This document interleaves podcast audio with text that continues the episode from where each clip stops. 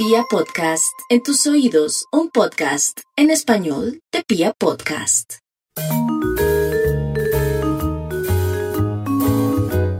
Hola a todos, bienvenidos. Mi nombre es Catalina Gudelo, soy abogada, especialista en resolución de problemas de endeudamiento y este es Rescate Financiero, el podcast. Si no nos siguen, síganos en todas nuestras redes como Rescate Financiero Colombia.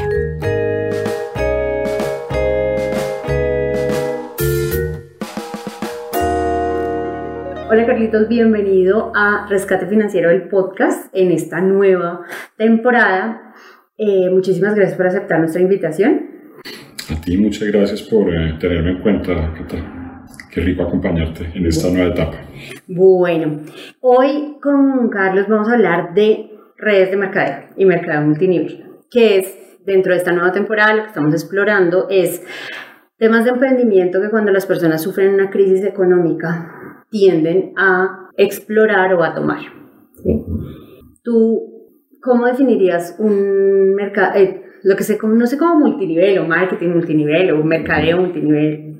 Mira, el término correcto es mercadeo en red. Uh-huh. ¿Sí? El multinivel es una forma de compensar a las personas que practican esto. Es como uno de las tantas formas de pagar comisiones. Técnicamente, ¿qué es? Es un sistema de tercerizar el departamento comercial de una empresa. Uh-huh. Partamos de una base, todas las empresas necesitan clientes. Sí. Sin clientes ninguna empresa existe. ¿Cómo consiguen los clientes esas empresas y qué es lo que ellos esperan tener? Consumidores genuinos. Ellos no están buscando tener una masa de gente que vaya detrás de las comisiones, sino gente que realmente encuentre un beneficio en su producto.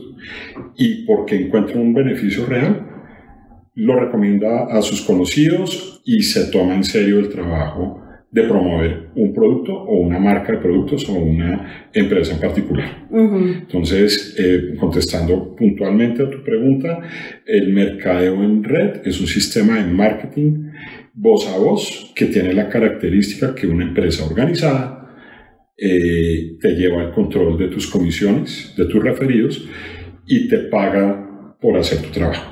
Sí. Y bueno, ¿cómo se generan esas redes? ¿Cómo se generan esas redes? Pues mira, esa pregunta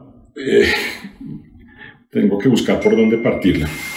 ¿Cómo se genera? Primero, es una decisión de una empresa que decide encontrar en ese sistema de mercadeo la forma de traer una masa de clientes y llegar a una masa de clientes crítica, después de la cual un sistema tradicional de marketing como la comunicación y la publicidad en camisetas deportivas, en estadios, en televisión, funciona. Uh-huh. ¿Y por qué? Porque el mercadeo voz a voz es más barato y es más eficiente.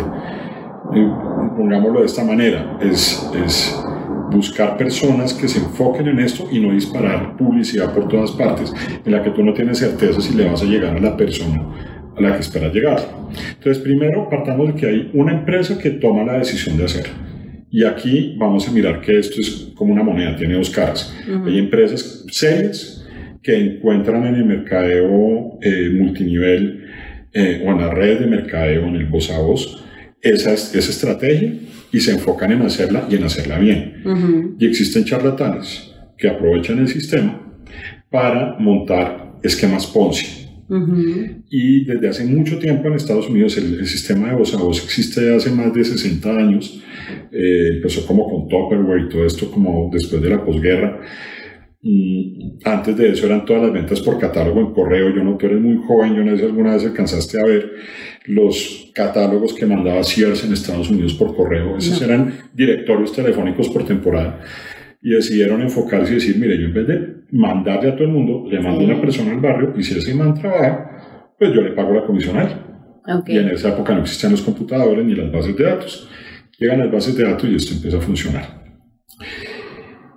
Y empiezan a haber cualquier cantidad de tumbes en esquema Ponzi, no solamente con esquemas de voz a voz, digamos, de multinivel, sino también en el sector financiero. Lo que hizo Bernie Madoff fue un esquema Ponzi, parte de lo que pasó con las... Para que nos entiendan, un esquema Ponzi es una pirámide. Es una pirámide, es lo que aquí comúnmente llamamos una pirámide y tratar de identificarle lo que es difícil. ¿sí? ¿Cierto? Tratar de diferenciar un esquema multinivel legal de un esquema Ponzi. Entonces hay mucha preocupación, la industria ha tratado de mantenerse al margen de eso, de limpiar la industria de esos posibles estafadores. Entonces se ha blindado en organizaciones. En Estados Unidos existe la Direct Selling Association, que durante muchos años ha agremiado, es una organización privada que ha agremiado este tipo de empresas. Uh-huh. y uno debería ver si la empresa que a uno le llama la atención está asociada ya o no. En Colombia existe ACOVEDI, la Asociación Colombiana de Venta Directa, y particularmente en Estados Unidos, hace ya como unos 10, 12 años, la Comisión Federal de Comercio, la FTC, sacó unos lineamientos y dice, mire, esto es un esquema Ponzi. Y esto es un sistema de mercadeo en red, en posados. Sí. Vamos a diferenciarlos. Y básicamente ellos dicen, vaya, es una vaina larguísima, pero diferéncielo de esta manera. Si a usted no tiene un producto tangible que realmente traiga beneficios, eso no tiene pinta de ser una red comercial. Uh-huh. O sea, tiene que haber un producto, tiene que haber un beneficio para las personas. Ese producto, y esa sí es mi opinión personal, preferiblemente un producto tangible. No le mezcle intangibles, no le mezcle redes de mercadeo con bitcoins, forex, cursos. No, tiene que ser un producto tangible. Uh-huh. Que permita tener un beneficio real. Y lo otro es que las utilidades tienen que venir de la venta de ese producto, no de la afiliación de la gente. Sí. Sí, entonces hace unos años era muy común ver que entrara a una empresa de estas, la sola afiliación, fuera de que tengas que comprar un kit costoso, la sola afiliación te puede costar 100 o 200 dólares, uh-huh. el solo derecho a una membresía, y a las personas les pagaban comisión sobre las membresías. ¿Ahí hay un producto? No.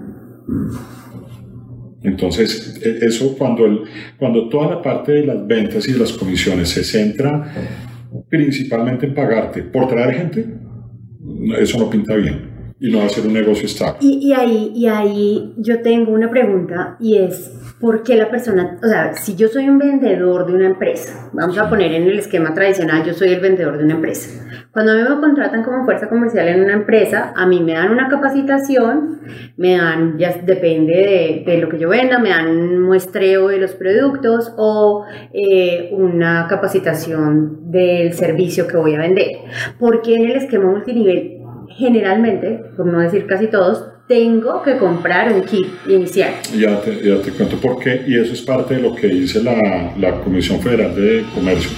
Es, si a usted lo obligan a comprar, ya sobre estoquearse, digamos, a tener un inventario por la angustia de mantener unas bonificaciones, uh-huh. eso tampoco funciona. ¿Pero por qué tengo que comprar el primer kit? Mira, yo no puedo hablar por todas las empresas, yo puedo hablar por la experiencia que tuve sí. en 2 o 3 empresas en las que yo desarrollé y aprendí. Tú sabes que si yo no meto la mano y no he montado, no opino. Uh-huh. Entonces sí he estado, yo sé lo que es estar ahí. En algunas organizaciones es para obligar a generar el flujo de caja y el compromiso de las personas. ¿Sí? Uh-huh. Pero porque su modelo de negocio es así y tú lo aceptas desde que ingresas. Sí. Sí, digamos, eso es. ¿Qué ventajas tiene desde el punto de vista operativo de la empresa? Operativo de la empresa. Es que si yo sé con anticipación las cosas que yo voy a vender el mes entrante, porque alguien ya me ha hecho unos pedidos anticipados, yo puedo planear la distribución de los inventarios en un esquema similar a un sistema justo a tiempo, uh-huh. que te ayuda a ahorrar costos. Entonces, la empresa busca ser eficiente, tener productos de calidad a un precio. Antes eran los precios altísimos, hoy en día los precios se han moderado bastante, porque uh-huh. eso también ha sido parte de la discusión en la Federación de Comercio en Estados Unidos, que esto ya lo han llevado hasta el Senado. Sí. Y es, mire, usted no tiene lógica que si usted va a comprar X producto y lo consigue a $10, aquí le cueste 100. eso no tiene justificación. Pero una empresa sí está buscando tener ahorros, por ejemplo, en la logística, en las devoluciones en ventas. Uh-huh. Todo eso cuesta, los reprocesos cuestan. Entonces buscan eficiencia comercial y logística. Y entregar la parte de marketing, digamos, las comisiones, entregárselas a una masa de gente que está tratando de fidelizar. ¿Sí? O sí, pero... Es el beneficio interno de la empresa. Exactamente. Lo que pasa es que, digamos que en ese caso... desde nuestra experiencia en rescate financiero, mucha gente llevada por la crisis económica decide emprender a través del multinivel, y ese es un costo que tiene que asumir, en el que yo Catalina Gudelo, sí, no le veo beneficio para la persona, más allá del beneficio que tiene la empresa, que lo entiendo perfectamente. Adicional a eso, pues son ventas, uh-huh, y pues todas las ventas nos benefician. Tú me hiciste una pregunta, y es por dónde arranca la red y cómo se conforma. Ajá. Bueno, la red, yo te comentaba, empieza con la empresa, pero la empresa no es la única que funciona en ese ecosistema. Entonces yo lo voy a partir, te voy a decir, hay como cuatro personajes o cuatro protagonistas que debemos combinar. Actores. Sí. Actores, gracias, la empresa. Uh-huh. Que ya dijimos, busca una empresa seria, buscar consumidores genuinos. Vender. Consumidores genuinos, no vender. Lo que pasa es que para mí... consumidor genuino es el que te hace la recompra porque cree en el producto. Ahí te marco la diferencia. Lo que pasa es que realmente ese concepto de consumidor genuino, sí, es el que es absolutamente, desde mi punto de vista, gaseoso. Porque...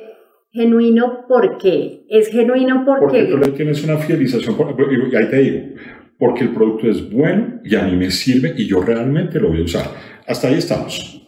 Entonces, hay un plan de compensación a las personas que quieran hacer. La mitad de los multiniveles que conozco no funciona. Y no te lo va a refutar, eso lo podemos discutir muchísimo, pero tienes razón y hay estadísticas que apoyan en parte lo que tú dices. El segundo protagonista o el segundo personaje en esta escena es ¿quién? La persona que ya está vinculada a la red de mercadeo y tiene el interés de hacer eso como un negocio. O sea, ser un vendedor de la compañía. Como ser un vendedor de la compañía promotora. Uh-huh. Distribuidores. Un distribuidor. Después, ¿quién? Yo.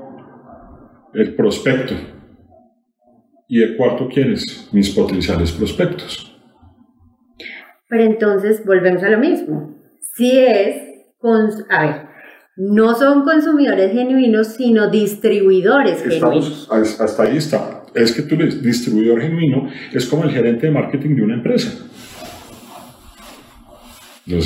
Usualmente en la nómina la persona que más gana es el de ventas, porque es que si usted no trae plata a la empresa... La empresa no funciona, si no le suelta no le suena la registradora en el futuro. Entonces este es un tipo que decide, o una señora o un señor que deciden hacer esto de manera profesional, y ahí voy a parar un momento. En las estadísticas que hay en Estados Unidos en 2020, llevadas por la DSA, el crecimiento de venta directa fue del 13%, casi el 14% entre 2019 y 2020. Uh-huh. En 2020 llegó a $40 billones. Es brutal. Donde, según las estadísticas que maneja esta empresa en Estados Unidos, hay 7.7 millones de personas haciendo el negocio, de los cuales solamente hay 1 millón que lo hacen de tiempo completo. ¿Cuál es el porcentaje? Me perdí. 7.7 millones de americanos. O sea, 1 de cada 7 de los que lo hacen de tiempo completo. Lo hace profesionalmente. Exacto. Y el resto, 600, lo hacen a tiempo parcial. Es que esas son las cosas que me gustaría rescatar, digamos, como para que la persona que escuche y vea esto entienda que de las estadísticas que yo conozco, 1 de cada 2 multiniveles es una farsa. Uh-huh. Pues... no voy a decir nombres, pero es una farsa. Y 1 de cada 7 personas en una economía no emergente como la nuestra, sino en una economía más desarrollada. Que fue donde se generó este modelo, sí, de negocio. ¿Y dónde no lo va también a hacer, o no lo hace estadísticamente de manera profesional, sino que lo va a hacer a tiempo parcial? Y lo que pasa es que hacerlo a tiempo parcial va a tener un impacto directo sobre sus utilidades. Sí. y ahora quiero darte estas cifras y luego miramos, hacemos un contraste entre lo que sucede allá y lo que sucede acá. ¿Listo? Pero a mí me parece que son un punto de partida interesante. Porque, ¿qué nos quiere decir? Que ese cuento de que todo el mundo se vuelve millonario no es cierto. No, no. Pero que hay gente que lo hace y lo logra. Pero que la mitad de la gente va a salir tumbada, es decir, ¿verdad? La otra cosa que me pareció interesante en las estadísticas, yo no recuerdo en este instante las cifras exactas, pero si hay 7.7, esa cifra sí la tengo clarísima, que desarrollan el negocio, hay más o menos 40 millones de consumidores genuinos que no necesariamente desarrollan el negocio. Hay gente que se inscribe para tener los productos porque las empresas serias que utilizan el multinivel, una de las mayores inversiones que hacen es en investigación, y una condición para que una empresa seria se mantenga en el tiempo es que sus productos sean de calidad y den resultados reales. Pero entonces perdón que te interrumpa, yo te llevaría a dividir la conversación en dos, y no, porque es que la gente se confunde. Una cosa es el distribuidor genuino, es decir, la persona, que sería ese 1 de cada 7, que es la persona que está convencida de que este va a ser su modo de vida, lo va a tomar como un trabajo, va a tener la disposición en tiempo y en recursos para esto. Ese es el distribuidor genuino. Ese es un concepto. Y el otro es el consumidor genuino, que es aquel, sin importar si entra o no entra al negocio, obtiene o no un rédito, el producto le gusta y lo consume. Sirve y lo consume, exactamente. No, lo de le sirve hay que dejarlo pues súper. No, porque él no está haciendo el negocio, pues es que si no me sirve no soy consumidor genuino. No, por eso te decía que no, porque precisamente una de las estrategias más impresionantes del consumismo es hacerte consumir cosas que no necesitas, y si no las necesitas no te sirven. Exacto. Entonces no necesariamente es que a la persona le sirva o le funcione, sino que la quiera comprar. Esa conversación sería mucho más profunda. Pero la definición de consumidor genuino técnicamente en la empresa es una persona que el producto le sirve, que está en capacidad de comprarlo y que está dispuesto voluntariamente, sin recompensas adicionales, a consumirlo, a seguirlo consumiendo y a recomendarlo. Sí, porque es que ahí hay una práctica que a mí me preocupa mucho. Bueno, como notarán todos, yo no es que sea la más fan. No, y yo lo miro con pinzas. Hay una práctica que me preocupa, y es cuando estamos generando aquello que nos llevó a la misma crisis de endeudamiento, que es lo que a mí me preocupa con las personas que entran en crisis de endeudamiento. Muchas de las personas se endeudan o se sobreendeudan por consumo. Vamos a sacar a las personas cuyas causas de endeudamiento, de crisis de endeudamiento, son ajenas a ellos mismos, pero la mayoría de gente se endeuda por consumo.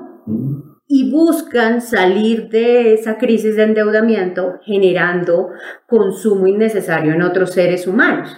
Entonces, moralmente o éticamente, no lo vamos a poner en términos de moral porque la moral pues es diferente, éticamente estás actuando de manera incorrecta. Porque, ¿qué es lo que sucede? O sea, si uno se va, ¿quiénes son los primeros compradores de ese distribuidor, sea quien sea? Su mercado natural. Sus amigos, sí. Familia, amigos.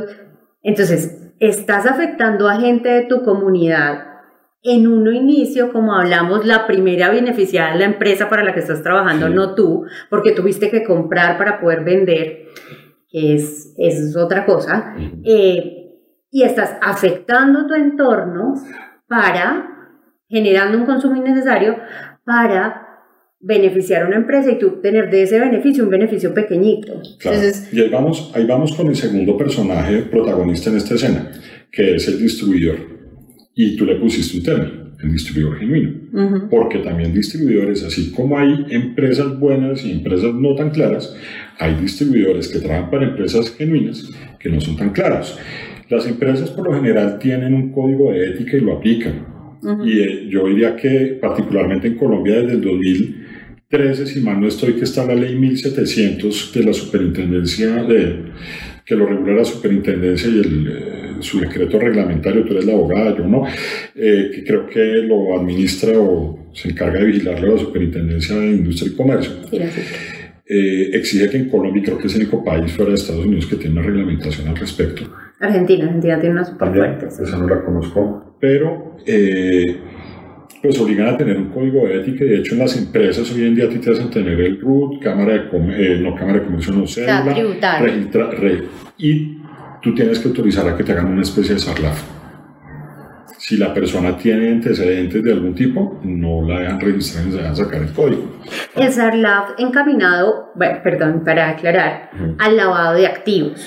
No, y en general. Porque las personas tienden a confundir sarlaf con el tema de, comportamiento de centrales de riesgo.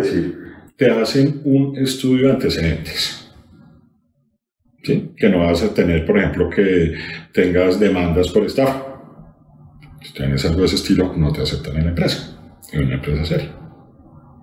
Te hacen un estudio que tú lo autorizas, al menos en 2 de las 3 o 4 empresas que yo conocí en detalle, lo hacen. Y tú lo tienes que autorizar. Tendrías que estar condenado. Ah, bueno, no sé, tú sabrás, pero por lo menos tratan de filtrar algunas cosas, tratan de filtrar algunos comportamientos, y aquí vamos, mira.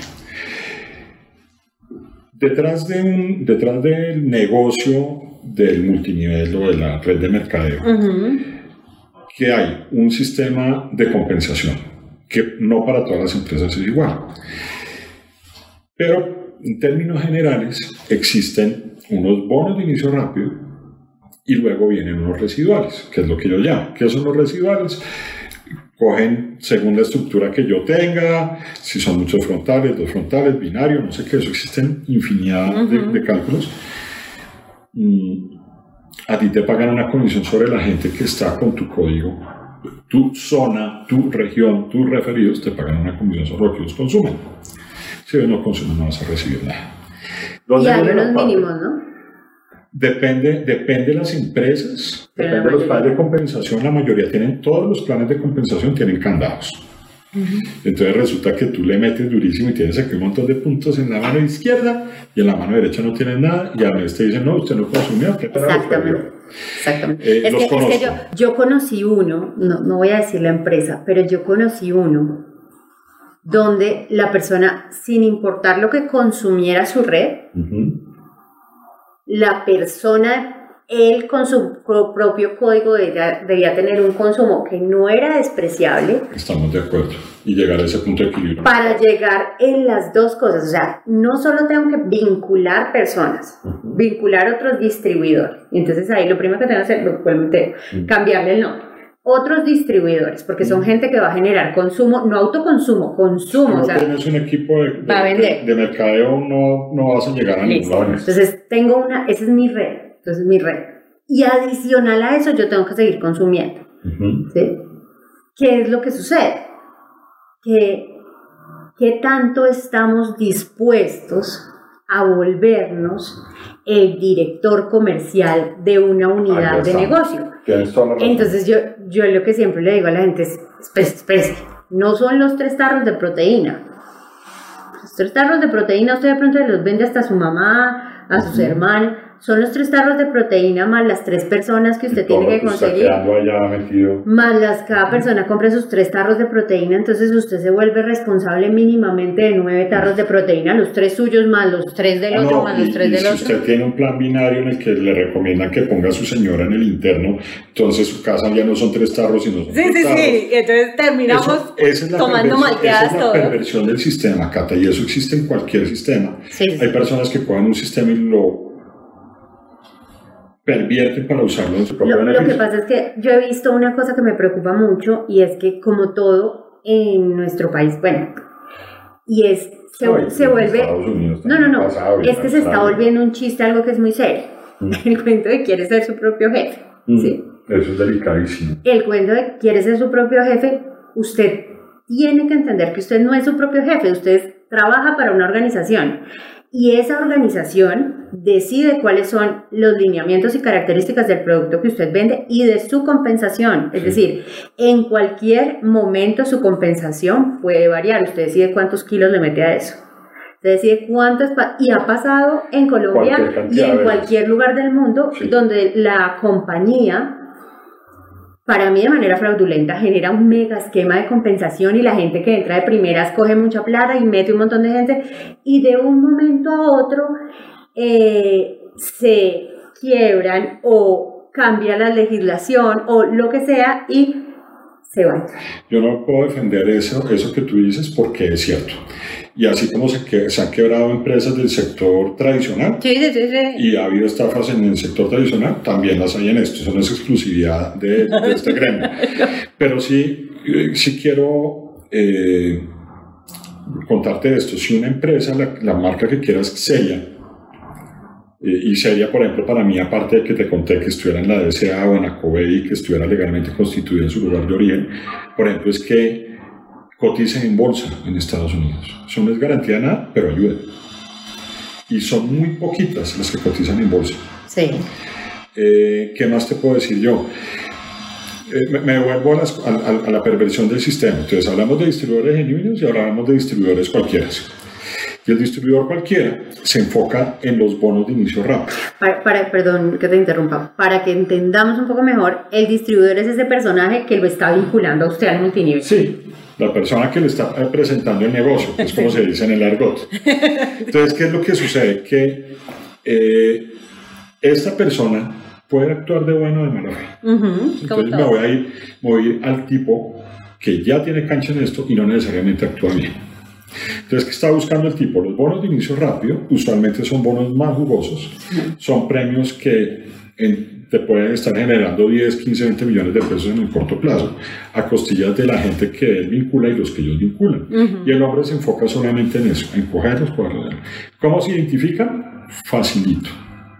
Porque tú los ves los primeros 3 meses en una empresa, llaman a todo el mundo, el gran líder, luego aparece a los 3 meses, aparece con la camiseta de otra empresa hablando pestes de la otra, los hay así, y tratan de arrastrarse a su gente y lo logran. Sí, es brutal. Entonces, yo he visto personas que me las he encontrado mientras yo he estado 3 o 4 o 5 años en una empresa, los he encontrado que ya han pasado por 3 o 4 y en todas cogen rangos rápido, cogen los bonos de inicio rápido y se llevan a su cuenta para otro lado. Y ahí es donde está la perversión del sistema, ¿sí? Porque juegan con los sentimientos de las personas. Y no quiere decir esto que otros sistemas de ventas no jueguen con los sentimientos de las personas. Todos los sistemas de ventas buscan pegarte en las emociones y moverte algo para que consumas. ¿Sí? Lo necesites o no lo necesites. Tú entras a un supermercado, vas a pagar y a la altura de los ojos de los niños están todos los chocolates que tú no pretendías comprar, pero se los ponen para que él haga o la pataleta o antoje o haga el chantaje emocional para que el papá se los compre. Las emociones son las que mueven la decisión de compra de una persona. Sí. De hecho, incluso en las finanzas, en la bolsa de valores, en los sistemas de inversión, hay dos términos que me han parecido espectaculares a la hora de invertir. Y es el FOMO y el FUD. FOMO es, en inglés, Fear of Missing Out, es el temor de quedarse afuera. Y ahorita vas a entender por qué traigo este tema a colación. Y el otro es el FUD, que es temor, incertidumbre y confusión, básicamente. ¿Por qué me quiero enfocar en el FOMO? Porque esa es una de las herramientas que utilizan las personas que vienen a manipular la opción de venta de una persona. Y ahora hablamos ya del prospecto, de la persona que está buscando una solución, que seguramente está en la inmunda, que nunca había considerado una red de mercado como una alternativa, que ya no tiene capital para invertir, que le quedan los últimos 500, 600, 700 mil pesos de cupo en la tarjeta de crédito, que ya no sabe qué más hacer, ¿sí? Y que está muy susceptible a las palabras de la persona que en teoría le está presentando a otra persona que confía. Y aquí vamos, la confianza es fundamental en cualquier sistema de networking. Y esa es de las que más se pervierte. Se abusa, sí. Sí, es la que más se abusa. Y lo he visto tristemente en este y en otros modelos de negocio, pero en este lo he visto y me parece lo más triste con estas personas que no tienen escrúpulos, porque perjudican a la empresa, perjudicar a la persona. Sí, las perjudicadas, porque, hombre, una empresa que invirtió millones de dólares en desarrollar los productos y en tratar de tener un nombre, no le conviene. Si es una empresa seria, no va a buscar que estén hablando pestes de ella. Sí. Sí, eso no es... ¿Qué negocio es ese? Que al cabo de 3 años ya la cerraron en todo el mundo y la han sacado documentales en Netflix y en otro lado. Eso es otra vaina. Sí, eso estaba pensando. En Netflix, para no decir nombres propios, pero en Netflix tú encuentras por lo menos 3 o 4 documentales sobre eso. Sí. Está el de Bettingham, Zero, y hay uno sobre... Dirty Money, Dinero Sucio, en la segunda temporada hablan específicamente de una de estas. Hay otra serie, Dinero en Pocas Palabras, también sacan un análisis sobre uno de estos esquemas fraudulentos, mal utilizado el multinivel. Lo que pasa es que siempre en todas partes hay de las dos caras, China. Entonces, lo que pasa es que la cara, ¿cuál es el peligro? Y el peligro es que agarran voy a hacer un símil que es triste, pero es real. Los créditos de libranza en Colombia, sus mayores víctimas, voy a utilizarlo para la víctima, pues súper entre comillas, pero entendiendo víctima como aquel que lo toma sin necesidad o aquel que lo toma sin tener la capacidad de pagarlo, son los pensionados, es decir, personas de una edad considerable, que trabajaron toda su vida, están recibiendo una pensión y les ponen un crédito que generalmente ellos no utilizan. O sea, hay muchas ocasiones en las que ellos no están utilizando, o si lo utilizan, lo mal utilizan, porque una de las preguntas que yo le hago una de las preguntas que yo le hago a las personas mayores cuando llegan al rescate financiero es: ¿y usted, si no necesitó tanto crédito hasta los 60 años? Que era la etapa de construcción de su vida, ¿por qué lo necesitan los 65? O sea, ¿por qué coge? Porque se lo dieron, ¿cierto? Porque la entidad sabía que esa pensión, por lo menos hasta ahorita, es imposible que no se la paguen, se la tienen que pagar, así sea atrasada, lo que sea, se la tienen que pagar. Y ellos son realmente los más débiles porque son las personas que menos entienden cómo funciona en la actualidad el sistema financiero. Ellos vienen de un sistema financiero completamente diferente y un sistema... Y en este caso del mercado multinivel cogen personas sin un ingreso fijo, personas desempleadas, personas que su estructura se ha movido, y ven en esto una posibilidad de obtener un rédito, ¿sí? En ese caso, cuando las puntas como las puntas son tan débiles, yo digo, para mí hace una falta total de las entidades de vigilancia de ponerle un poquito más de los ojos a cómo se vinculan, a qué es lo que hacen y qué tanto les cuesta a ellos levantar las oficinas que montan en esos hoteles maravillosos o en esos edificios maravillosos e irse para su país, y acá no les pasa nada. Pero mira, usualmente lo que hacen en los hoteles y los eventos de los hoteles no los hacen las compañías 100%. Pero la compañía se hace la China y no la vio. Las hacen los distribuidores. Y ahí es donde volvemos al distribuidor genuino y el que no. Y me voy a devolver al fondo. ¿Qué es lo que yo critico mucho en esto? Que abusen de las personas, ¿sí?, por coger una comisión y por unos puntos y ganar un viaje. Me vale 5, lo vinculé. Por ganarme el cheque de papel. Por ganarme el cheque, exacto. El bono ingreso rápido y los redituales que se supone que van a hacer en el tiempo, porque usted es un consumidor que hace ir consumiendo porque realmente le gusta probar. Ni la empresa logra el objetivo, ni usted que está buscando. Claro, pero la empresa es cómplice de eso. No siempre. No siempre, Kate. Yo he visto problemas y he visto empresas que se han ido a litigios durísimos, no solamente en Colombia, sino en Estados Unidos, con distribuidores por falta de ética. Lo he visto. Yo también, yo no digo que todas las empresas, pero yo sí veo que hay una gran complicidad en que es feo, pero me gusta. O sea, no estoy de acuerdo con lo que estás haciendo, pero no digo nada mientras no puedo poner las manos en el fuego. Yo no puedo poner las manos en el fuego por las empresas en general. O sea, ¿cuántas veces has visto tú acá? Porque yo estuve preparando precisamente esto. Sí. En la SIC. Estuve buscando cuántas empresas están sancionadas en Colombia por prácticas fraudulentas. Encontré 2. Sí, porque vas a encontrar 3 ni 4. No, encontré 2. Sí. Y yo decía, ¿cuántas prácticas fraudulentas de manera reiterativa a través de sus distribuidores o todo? Pero ellos, ¿qué es lo que dice la empresa? El distribuidor es independiente, es autorizado, sí, pero independiente por mí. Él actuó dentro de su libertad o autonomía de esa manera errada, por lo tanto la que responde no soy yo la empresa, sino el que responde es el distribuidor. Digo, pero si era una práctica sistemática que es muy difícil de probar, ¿cómo que usted no se dio cuenta? Mira, digo, yo no he estado dentro del corporativo, una empresa, he trabajado, he tenido la suerte de conocer dos empresas adentro con sus corporativos y trabajarlos y ver el esfuerzo que tienen, pero no puedo hablar por muchas. Uh-huh. O sea, yo hablo de 2 de 1000. ¿Sí? Estamos de acuerdo. Sí. Todas, no, yo discrepo contigo, no creo que sean todas, pero sí creo que existe una gran probabilidad. No, yo no dije que todas, casi todas. Y voy a esto.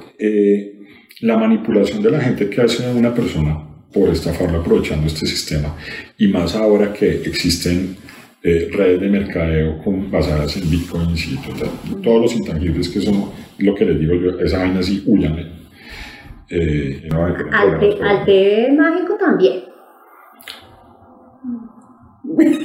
Voy a esto, déjame, voy a esto. No, y yo no tengo test mágicos en mi portafolio, pero sí voy a esto. Cata, cuando manipulan a las personas, sí, les dicen cosas como: este negocio se va a hacer en Colombia con usted o sin usted. ¿Usted sí entra o no entra? Sí. Los 25 primeros en entrar. Eso depende. ¿Qué pasa usualmente? Y esto sí lo he visto en varios sitios, es que a ti te dicen que este es un modelo que existe en todo el mundo, te hablan de Robert Kiyosaki, te hablan de 2 libros que el tipo ha escrito sobre redes de mercadeo, que son el negocio del siglo XXI y escuela de negocios, uh-huh, y el tipo lo primero que advierte en los 2 primeros capítulos es que este es un gremio, es una industria interesantísima, pero que está plagada de estafadores, ¿sí? Y que era encontrado dentro de todo ese montón de estafadores, algunos muy valiosos. Gente muy valiosa que realmente hace un trabajo comprometido, y creo que eso es una verdadera puño. Todos esos estafadores culebreros, les decía yo en alguna ocasión, que se paran y empiezan a venderte que usted se puede levantar a las 9 de la mañana si le da la gana y tener ingresos residuales. Eso que el dinero trabaje por usted. Ese es un concepto financiero que sí existe, pero no que se manipule de esa manera cuando tú le estás diciendo a un montón de gente que seguramente le costó hasta trabajo llegar al sitio del bendito evento. Uh-huh. Sí, que no tenían, que la última cuota que tenían de la tarjeta de crédito de la libranza la metieron en esto, uh-huh, y luego las abandonan. Sí. ¿Sí? Las abandonan. Peor, nos hacen ir a reunir. Yo recuerdo, obviamente todo esto es antes de pandemia, yo recuerdo estar sentada en muchos restaurantes muchas veces, uh-huh, donde estaban haciendo presentaciones, tenían que consumir, tenían que pagar. Y eso cuesta. Y eso cuesta un billete. ¿Quién lo asume? El distribuidor. Y eso a la persona no se, digamos, no se lo advierte, no se lo cuentan. Mira, a mí me pasó en la primera en la que yo estuve, hace ya 6 o 7 años. A uno le dicen, dentro de las cosas que le dicen a uno de por qué entrar a una red de mercado, a una empresa que tiene un esquema de distribución, es porque usualmente una formación en venta es muy importante. Yo lo he visto en muy poquitas empresas, pero lo he visto y he visto unas muy buenas. De resto, son unos charlatanes que lo único que te dicen es, mira, tienes que comprarte este librito, si quieres yo te lo vendo, ¿no? Y entonces te sacan el GoPro. Y el GoPro es una cartilla de ventas, ¿no?, que le dicen a usted cómo tiene que hacer para que es el mismo discurso que le dio un vendedor de seguros. Uh-huh. ¿A qué hora nos vemos? ¿Dónde nos vemos? Y son, mira, es el mismo funnel de ventas que tiene que tener cualquier empresa. Yo tengo que, si yo quiero vender un producto, tengo que lograr hablar con 2, y para hablar con esos 2 necesito contactar a 5 que me contesten el teléfono, y para esos 5 tengo que llamar a 10. La tasa de conversiones. Exacto. Eso es en todos los negocios. Bueno, pues aquí ponen a llamar a la gente, mira a ver a quién llama, usted pierde credibilidad. ¿Usted qué hace en eso? Pierde amigos. Usted pierde amigos, pierde plata. Y tiene un bendito problema. Cuando tú estás en un punto emocional tan supremamente débil y estás creyendo, luego viene una sensación de me estafaron, como fui idiota, y todas las personas tenían la razón y yo no. Uh-huh. Y la probabilidad de que eso suceda tristemente es muy alta. Claro. Sí. Entonces, bueno, digamos que ya para no redundar, ¿a quién le recomendarías tú, desde tu experiencia, que analizara? Ese es el punto, es que toca analizar. Claro, como pero se hace cualquier hay personas que sabemos que no van a analizar. Entonces, si usted se conoce, porque esto es un proceso de autoconocimiento, si usted se conoce y usted tiene tendencia a tomar decisiones emocionales, por eso es que yo hablo de mis clientes cuya causal de insolvencia son el consumo en exceso o el sobreendeudamiento. Entonces, si usted tiene esa tendencia a tomar decisiones impulsivas o a ser víctima del mercadeo,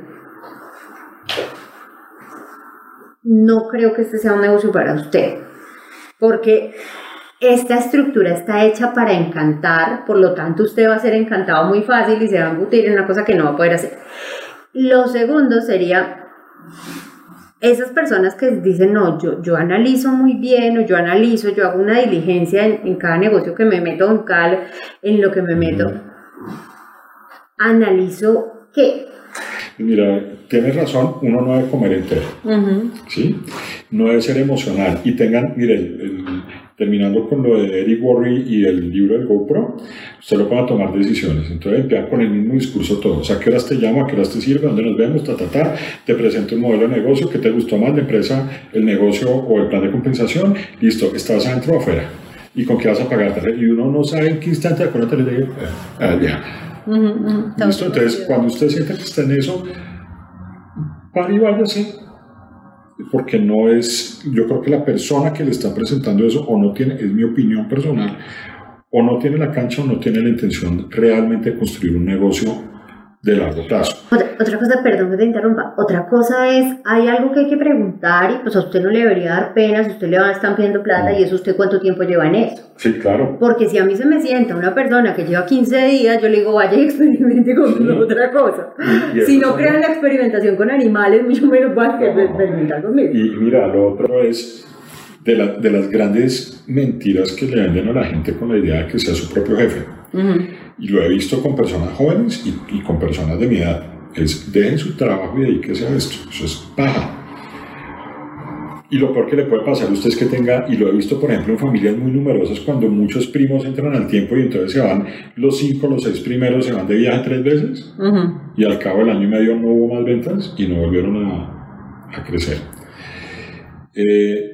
Hombre, ¿entiende el plan de compensación? Tenga mucho cuidado con lo que está haciendo, entienda con quiénes está trabajando, no firme en ese momento. ¿Sí? Y eso es para todo, incluso usted antes de comprar un carro, primero vaya y cotícelo en otros sitios y ¡ay, la emoción tan rica y todo el petróleo! Nosotros cuando hacemos la parte de consultoría para este tipo de cosas del consumo responsable, hacemos un ejercicio, y el ejercicio es que si usted va a ir a ver carros o alguna cosa, se ponga un cauchito en la mano y a usted le empiezan a mostrar el carro, cuando usted se siente tan emocionado que va a firmar, ¡pim!, pegues el cauchazo en la mano. Eso te rompe sí. completamente el inconsciente, te trae aquí, ya te da un segundo respiro.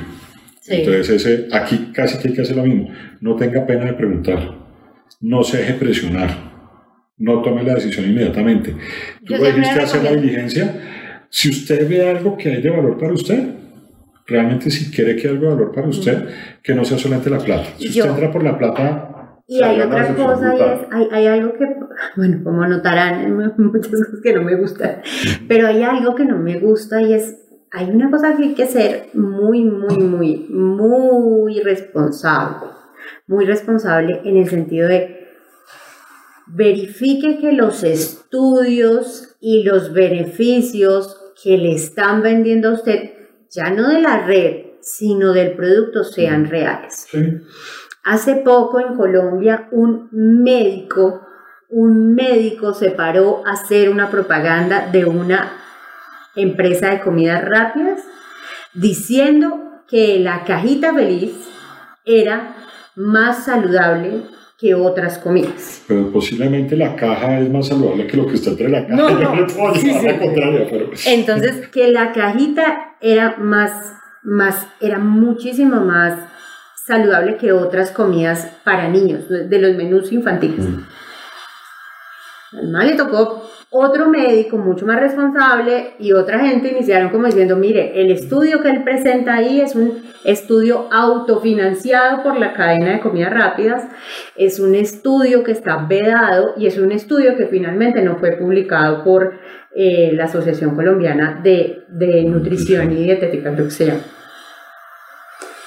Nuevamente, muchos de estos productos están sustentados beneficios, están basados en estudios que no son reales, que son autofinanciados. Sí, eso es cierto. Por lo tanto, no está bien que si no hay una entidad tercera, o sea, una entidad objetiva que realmente diga, no sé, probamos este té mágico y realmente sí disminuye los niveles de azúcar en sangre. No lo conozco, pero si no hay eso, no se meta, porque usted está inventándole cosas a otro ser humano, está diciéndole mentiras, está diciéndole a su abuela que es diabética que se tome ese té. Pero es que ahí hay una cosa, Cata, que tiene que ver con lo de ser consumidor genuino y mantener la confianza en un negocio manejado éticamente. Si yo voy a decir que el producto que vendo es la novena maravilla del mundo, resulta que yo ni siquiera me lo tomo, ¿estoy siendo ético? No. El primero que tiene que ser producto del producto que va a promocionar es uno. Sí. O sea, a mí me pasó cuando yo empecé a aprender de estas vainas, había una malteada. No, pues te podrás imaginar la cantidad que vendía esa vaina, sabía serrín. Y cada vez que yo probaba esa vaina, volteaba los ojos para el otro lado. Yo no fui capaz de vender esa vaina y pues me retiré. Porque eso no era, y eso fue primiparada y la embarré y aprendí. Pero mira, a mí me pasó en una, no en un esquema multinivel, sino en un producto de una persona muy cercana a mí que montaron un laboratorio y entonces vendían como una leche para los niños y la leche sabía a grasa porque la enriquecían con unas cosas y sabía a grasa. Y a mí me dio pena porque yo no la probé porque era para niños, se la regalé a un familiar mío chiquito, completamente convencida cuando la niña se tomó eso, sabía grasa.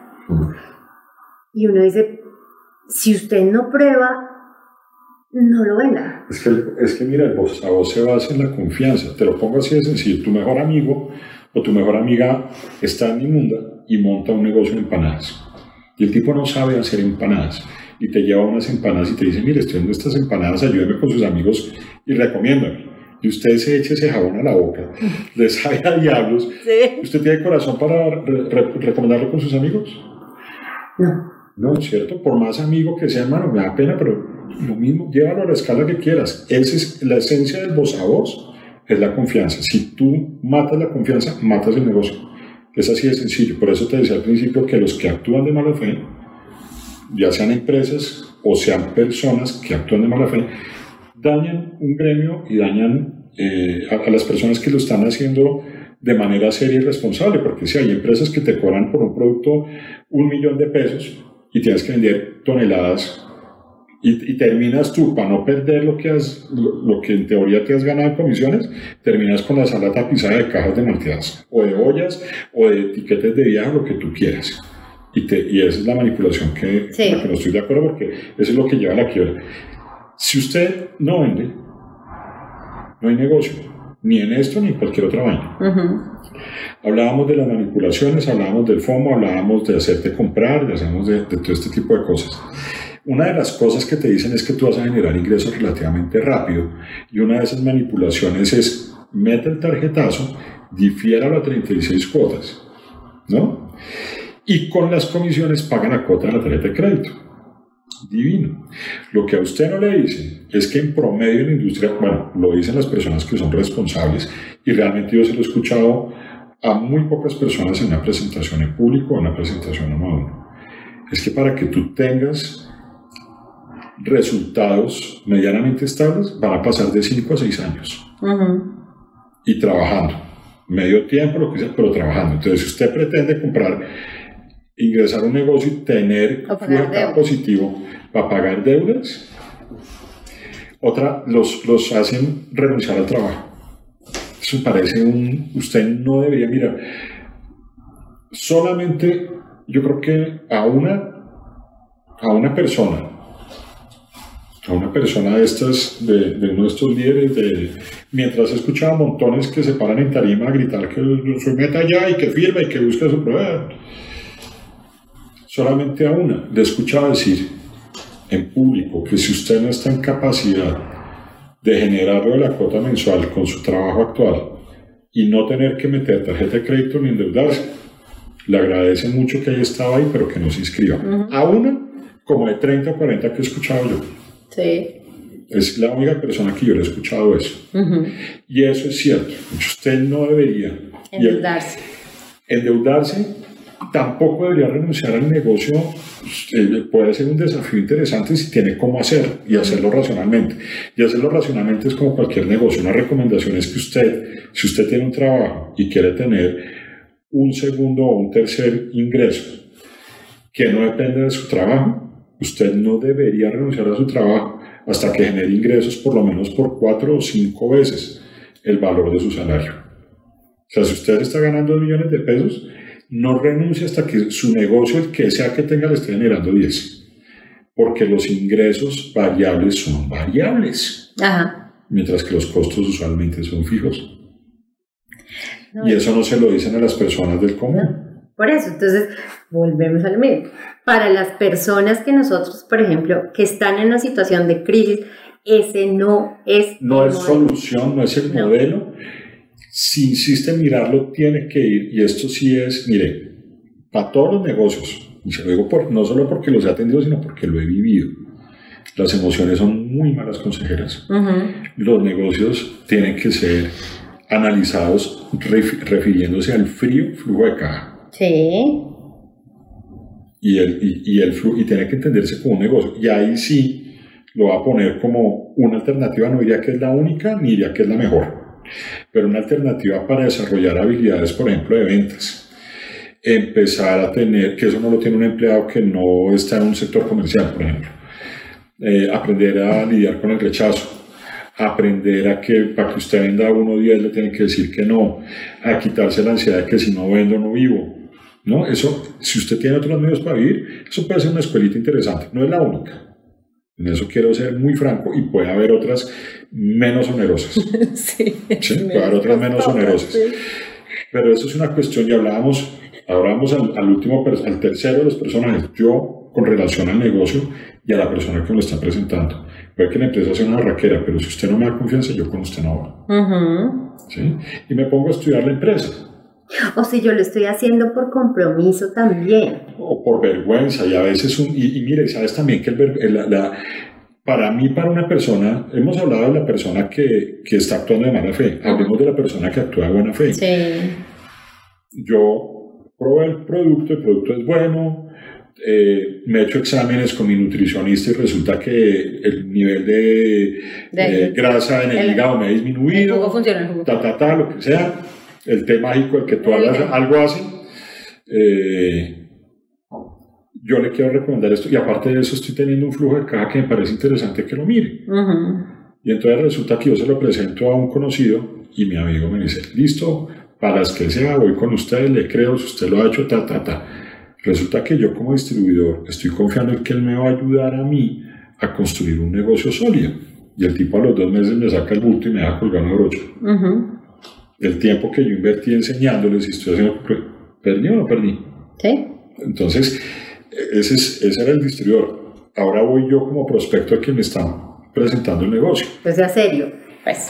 No, ahí viene la vaina. Este negocio sí es para mí, estoy dispuesto a aprender lo que me toca aprender, estoy dispuesto a dedicarle el tiempo que me toca dedicarle, me advirtieron, estuve dispuesto a analizar el flujo de caja de verdad. Cada vez que tú vas a hacer una inversión, en todas partes, te dicen que usted debería hacer su DYC, dicen los gringos, DYR. Haga su propia investigación. Sea diligente. Due diligence. Por lo menos, hombre, cuando me presentaron la primera, yo lo mínimo que fui a hacer fue a la Cámara de Comercio a ver si se estaban registrados aquí en Colombia o no. Fue lo mínimo que hice. Además que el registro, para los que no saben, el registro de la Cámara de Comercio es el comprar el certificado tiene un costo, pero yo puedo, hay una página que se llama rubes.org y es el registro de todas las empresas constituidas en Colombia. Entonces, si usted pone ahí el nombre, va a encontrar si esa empresa está o no está constituida en Colombia, porque ¿cuál es el problema de no estar constituido en Colombia? Que no respondes ante las autoridades colombianas. Según la ley esta 1700 del 2013, cualquier empresa que tenga un modelo de distribución en mercadeo en red en Colombia tiene que tener una oficina y representación legal en Colombia, tiene que estar constituida legalmente en Colombia. Oh, no una sucursal. No sucursal. Tiene que ser una empresa registrada en Colombia, con inversión registrada ante el Banco de la República, y ese tipo de empresas siempre tienen que tener un revisor fiscal. Y entonces, si usted va a ¿cuántos los tiene? Pero si tú por lo menos, vuelvo y te digo, las empresas que han sido serias de las que yo he visto, todas cumplían con esa condición. Y eso sí, mija, yo soy, en eso sí, el auditor que hay en mí salía. Uh-huh. Muéstrame, a ver, venga, ¿qué hay aquí? Yo como estoy dispuesto a hacer lo que me toca hacer, me preocupé por preguntarte lo que me toca hacer, o estoy pensando simplemente que el mes entrante me van a dar 10 millones de pesos y con eso... Cheque, mocasines nuevos. Olvídese. Olvídese, esto tiene que trabajarse, y si usted decide hacerlo, hágalo en serio. Ajá. ¿Sí? Lo del autoconsumo. Lo del autoconsumo para los que son distribuidores, ¿qué es lo que pasa? Las empresas dicen, mire, este es un centro de negocio, usted tiene que tener un consumo, pero no es para que usted se lo quede en su casa. Yo no pretendo que usted compre o 500 o 600 o 100 mil pesos en producto para que lo tenga tirado en la sala, porque eso no es negocio, uh-huh, ni para usted ni para mí. Cuando tú decides ingresar a este tipo de negocios, hay por lo menos tres formas de generar ingresos. Uno es por la venta directa, en la que a mí me dan el precio por un descuento y yo me gano un margen, uh-huh, ¿cierto? Si yo tengo habilidades de venta, si yo creo que el producto realmente sirve y lo puedo vender, y así lo maneja mucha gente en las ventas por catálogo, se quedan ahí, en venta directa. Y eso genera unos ingresos. Sí. ¿Sí? Pero es venta directa en la que, si yo no tengo nada más que hacer, y esto me da más que manejar un Uber, un taxi o alguna cosa, y mis habilidades me dan y me va bien, chévere. Uh-huh. Y tú y yo lo hemos visto seguramente. Aquí hay otros dos datos interesantes que tienen que ver con las estadísticas. En Estados Unidos el 70% de los distribuidores son mujeres. Sí. Y la venta por catálogo de artículos, digamos, de belleza. De belleza, sí. Dentro del 100% de las industrias, la de bienestar vende más o menos el 30% de todos los 40 billones que hablamos. Uh-huh. El 80% de las personas que participan, poco menos del 80% de las personas que participan en Estados Unidos, sorprendentemente son caucásicos, blancos americanos. Uh-huh. La siguiente etnia, con el 22%, son latinos. Los otros ya están mucho más por debajo. ¿Qué pasa con esto? Si yo tengo una ética de trabajo, porque hablo de las mujeres, porque muchas de las ventas de catálogo, por ejemplo, de joyería, de perfumes, de lencería para mujer, hay una empresa, que no voy a decir el nombre, una empresa colombiana que tiene un modelo de distribución de venta de catálogo de sus productos pensado específicamente para madres cabezas de familia. Y conozco personas, hay gente que le da pésimo, pero yo te podría decir que si a esa persona la pones a manejar una papelería, seguramente le va a ir pésimo en cualquiera. Sí. Porque también es una cuestión, y ahí viene un punto que yo personalmente sí lo agradezco de la experiencia de la red de mercadeo. Es un cambio de mentalidad y de actitud ante ciertas cosas que no necesariamente tienen que ver con el dinero. Uh-huh. ¿Sí me explico? Sí. Aprender a trabajar en equipo cuando no hay una recompensa física, o desarrollar una autodisciplina, porque es que si yo no tomo una agenda y no hago un plan de llamadas, no voy a tener mis resultados. Uh-huh. Aquí no hay nadie que te esté apoyando. Si usted quiere vender, vende. Si no quiere vender, no vende. Los resultados van a ser proporcionales a su esfuerzo. Entonces, o a veces no, a veces la gente se esfuerza, está haciendo todo su trabajo, está haciendo todo bien, pero es que el resultado en ventas no depende a veces de usted. Claro, y eso hay que entenderlo. Entonces usted decide, usted decide cuánto esfuerzo y cariño y sentimiento le mete a la vaina. Y si tienes tiempo para lograrlo mientras tienes que hacer mercado. Con las empresas de catálogo, tengo una experiencia personal donde a mí me preguntan, entonces, Catalina, voy a coger dos catálogos. Yo le digo, mire, coja el de comida. ¿Por qué? Porque así sea por pesar, su familia le compra una tarra de galletas. Pero es que, por ejemplo, el de maquillaje, Ahí hay unos durísimos, y es que te hacen invertir en unos kits de maquillaje. Y he conocido clientes perversos que citan a la señora para que le hagan la demostración del maquillaje de la maquilla y se va para una fiesta ajá, y la dejan metida así y la pobre distribuidora se tuvo que dar metida. No, es que yo los conozco, porque es que uno dice, te regalan una sesión de belleza, no todo, cómo funciona, eso sí los conozco, porque yo batallaba un montón.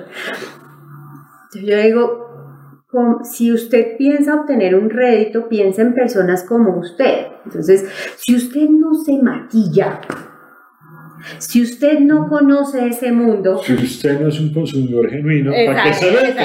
¿Para qué usted se mete en eso? Entonces, ¿qué pasa? Pasan tumbas terribles y usted, como usted no conoce el mercado, lo engañan fácilmente.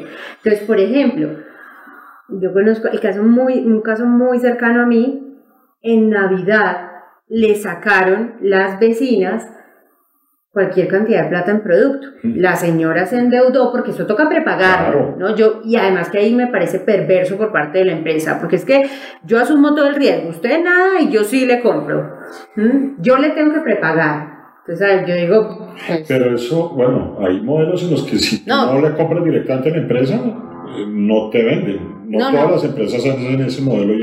Pero por eso te digo, pero yo soy el que asumo el riesgo y eso hay que saber. Sí. El riesgo es mío, ¿no? Si el que da el crédito eres tú. El que da el crédito soy yo, entonces usted vaya y mire qué tal está el data crédito de la gente y entonces usted se da cuenta si le va a fiar. No, es que mi amiga y mi vecina ya no me queda mal, la comadre no me va a quedar mal. Le sacan un montón de producto para Navidad. Estas personas son personas de fuera de la ciudad, se van a sus ciudades de origen, montadas de regalos de Navidad, se gastan toda la plata, nunca le pagaron y esta señora tuvo que pagar unas facturas a esas empresas por catálogo de millones de pesos. Ella nunca obtuvo un peso de ganancia. ¿Esta persona tenía experiencia manejando negocios antes? No. Entonces mira, ahí es donde yo y ahí es volvemos al componente de los cuatro factores. Yo me veo haciendo esto, tengo la disponibilidad de ganar y perder. No. Estoy dispuesto, tengo el tiempo y la plata para arriesgarlo. Entonces, volvemos. Las personas con crisis. Fíjate que a tu amiga, los que le quedaron mal no fue ni la empresa del distribuidor, fueron sus clientes. Pero es que el modelo, desde mi punto de vista, el modelo es medio perverso, porque a la persona, ¿quién es el responsable de esa mercancía? El distribuidor. Y el distribuidor tiene que asumir el 100% del riesgo crediticio del negocio. Y uno dice... Ni a nivel... Te lo cuento. Y tú lo sabes que yo lo he trabajado con franquicias. No con redes de mercado, con franquicias. Usualmente las franquicias también le venden a personas que han sido empleadas toda la vida y que no tienen ni habilidades comerciales ni habilidades administrativas. Entonces no saben manejar un inventario. No saben manejar la plata del negocio aparte de la plata suya como sueldo. Sí, ese tipo de cosas. La recomendación es que uno no puede tomar la decisión basada en la emoción. Ni en la necesidad. Ni en la necesidad, estamos de acuerdo. Ni en la necesidad. Como gran conclusión, el negocio del mercadeo multinivel no es un negocio para usted salirse de problemas. No es un negocio para usted salirse de problemas. En esta serie que estamos haciendo de emprendimiento, el emprender desde la necesidad, ¿sí? Puede ser que la necesidad sea un generador de ideas. Súper emborrador. Si no genera flujo de caja rapidito, usted pero es que las ideas no generan plata. Y eso es una pelea que yo tengo con todo el mundo que le viven plagiando los productos que tiene en la mente. A mí el primer, que se lo agradezco profundamente, un profesor de la universidad de propiedad industrial, dice, las ideas son patentables o las ideas, y nosotros estábamos, yo levanté la mano, por supuesto, es que la idea, dijo, perdón, pero yo no conozco la primera idea que genere dinero, y yo no lo entendí, yo tuve que elaborar ese concepto durante años para entender que no es la idea, sino es el modelo de negocio el que genera. La ejecución de ese modelo. Por eso, el modelo de negocio y la operación de ese modelo de negocio el que me genera. Entonces, lo primero es que la persona entienda que desde la necesidad no debería meterse en una red de estas porque su riesgo es alto. Que adicional a eso, si no lo conoce, tampoco se mete. Es que todo es cuestión de probabilidades, Cata. Y todo lo que has dicho juega en contra de las probabilidades de la persona. Si usted no tiene un buen equipo, si la persona sí tenga resultados, no siente su líder, no es una persona que transmita confianza y le dé respeto a usted. No, es que no. O sea, no. A mí, yo he conocido mercadeo, o sea, empresas de multinivel con unos muy buenos productos muy mal ejecutados. Eso me pareció. Yo conozco una que yo dije. O sea, tú también la conoces. Pero sí, claro. La conocí y fue. Y nosotros, eso, o sea. Lo único que tenía malo era que no se me había ocurrido a mí, me decía un amigo mío. No, y uno decía como, uy, este es. Cuando yo empecé a ver la operatividad del negocio, dije, resultó de los más perversos, resultó de los que se tuvieron. Pésimamente, eso fue liquidado por superintendencia. Por eso te digo, esa es una de las dos empresas que, pues, si quieren, búsquenla, que eso es público. Sí. Y entonces uno dice, realmente siéntese a ver qué tan bueno será esto para usted. Claro, si tú haces la debida diligencia, por ejemplo, con esa empresa que estamos hablando, no cotizaba en bolsa, no tenía el capital necesario, los administradores eran muy jóvenes, Y tenían un negocio. Y era, sí, muy mal ejecutado, pero una idea espectacular. Una idea divina, sí. Y entonces, pues ya para concluir, ¿qué le dirías tú a alguien que ya se metió y ve que esto no es lo suyo? Mija, como en cualquier negocio, si usted vio que está metido en un hueco y lo está excavando, lo primero que tiene que hacer es dejar de excavar. Okay. Eso es lo primero. Esa respuesta me parece magnífica. Y es, sálgase a tiempo. No, mire, cuando usted está enterrándose, cualquier momento es bueno para eso. Te iba a decir, ¿y cuándo es el tiempo de salirse a tiempo? Cuando usted se da cuenta que eso no es lo suyo, que no es. Y lo mío lo va a poner. Si yo decidí meterme en un negocio de esteticista, esta joya, o youtuber, esta joya con esta cara, usted está en el lugar equivocado. Uno tiene que saber que hay habilidades y dones que usted puede explotar más rápido. Puede que no necesariamente sea lo que usted quiere hacer, pero es que cuando tiene que hacer mercado, primero es hacer mercado. Sí. Si decide meterse en un negocio, mi recomendación es siempre preferiblemente comida y nutrición, porque es que en último caso, si usted se queda con el mercado, usted se lo come. Sí. En último, usted lo come. Pero es que la crema reductora, el maquillaje, ¿usted qué hace con eso? O sea, es que ¿a quién se lo vende? No, y lo otro, mira, hay factores como, por ejemplo, el precio por punto, el costo de los productos, cosas que uno tiene que analizar, si hay mercado, si no hay mercado, como analizaría cualquier negocio, pero volvemos a lo mismo. Tomar la decisión de emprender y de tomar un negocio, el que sea, tiene que irse al número. Usted puede hacer las casas para pájaros más divinas del mundo. Si no se las compran, ¿qué saca? Entonces hay que tener un mínimo, digamos, de experiencia en comprar, vender y producir. O listo. Comprar, vender y distribuir. Listo, Carlitos, muchísimas gracias por tu tiempo. Me divertí mucho como de costumbre. Muchísimas gracias por acompañarnos y nos vemos en una próxima oportunidad. Este ha sido un episodio más de Rescate Financiero, el podcast. Si no nos sigues, síguenos en nuestras redes Rescate Financiero Colombia, escríbenos un mensaje y si dices que vienes de parte del podcast, te regalaremos completamente gratis una consulta con uno de nuestros abogados para resolver tus dudas en temas de endeudamiento.